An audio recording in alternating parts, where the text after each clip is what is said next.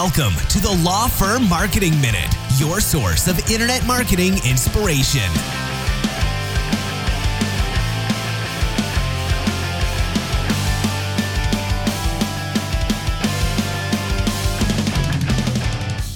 Hey guys, welcome back to the Law Firm Marketing Minute. My name is Daniel Decker. I am a founding partner at Spotlight Branding.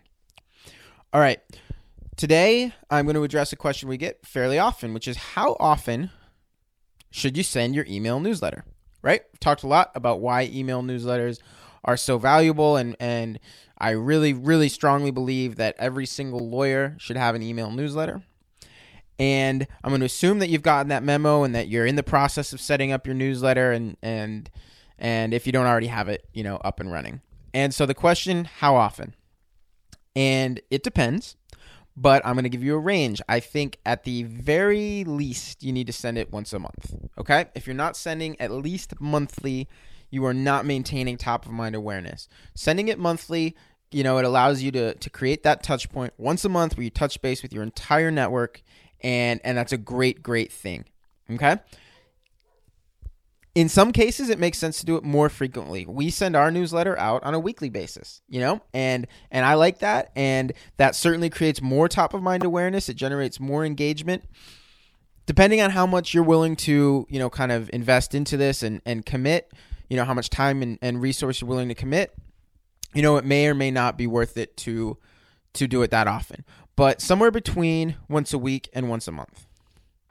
So whenever we have this conversation, people always ask, "Well, I don't want to be a spammer. I don't want to irritate people." Okay? And I'm going to tell you, don't worry about it. Okay? Now, important caveat, you should not be sending your newsletter to people that you haven't interacted with in some way, right? Whether that, you know, they're a, a friend, a colleague, a past client, maybe they visited your website and they downloaded something you need to have some sort of of interaction with them in order to be able to to, put them on your email list and i believe that's even that's that's the law actually right you can't you can't send unsolicited email to people you've never met It'll get you in trouble. It'll get you kicked off of Mailchimp or Constant Contact or or whatever it is that you use. Okay, so assuming that you're you're sending your newsletter to a, a legitimate list of people then I'm going to encourage you not to worry about annoying people. And here's why. First off, it's very, very easy for people to unsubscribe if they don't want to get it, right? We've all been there. We get on, on email lists that we don't have a ton of interest in. You unsubscribe, okay? No harm done. It might be something that irritates you for all of two or three seconds, right? The more important point is I'm going to argue that if you position your newsletter as truly valuable, you're not going to annoy very many people, right? So what that means is is your newsletter is not all about you, okay? And the term newsletter is even slightly misleading. That's what people call it, so that's that's what we're calling it, but it's really not about sharing, you know, birthdays and and firm announcements by and large, okay? It's about value and creating value for your subscribers.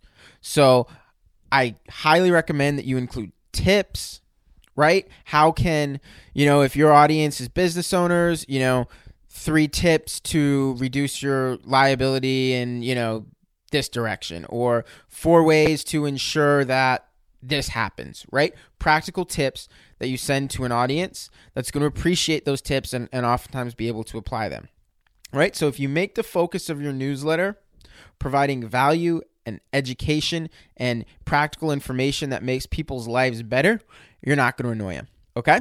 So don't worry about bothering people. Make it easy for people to unsubscribe. Make your newsletter value oriented and and you're off to a good start okay? So that's it. That's my recommendation for you. Once a month at minimum. And and quite honestly if you're doing it once a month you're you're doing far better than most attorneys that we talk to. And and you should be really proud and you should keep it up. And i can guarantee you that you are going to see an increase in your business as a result of your newsletter. So we have we have clients you know many clients that we manage their their email newsletter for. And most of them report that when the newsletter goes out pretty much month in, month out, within a few hours of the newsletter going out, they get a few referrals that come trickling in. It really does work that well for a lot of people. And it's a simple concept. You stay top of mind with your audience, you remind them what you do, you remind them that I'm still here kicking butt, doing great work. And they're happy to send work your way, right? So that's it. If you don't have an email newsletter yet, get on it, right? If you need our help, you can reach out to us. You can get me at Daniel at spotlightbranding.com or just visit our website, spotlightbranding.com. Look around. Um, it, your email newsletter is just a really big deal. Whether you hire us or not, whether you do it yourself, I don't really care. I just want you to get your newsletter up and running. It's a huge, huge opportunity. So take advantage of it. Let me know if you have any questions. Thanks a lot for listening, and we'll see you next time in the Law Firm Marketing Minute.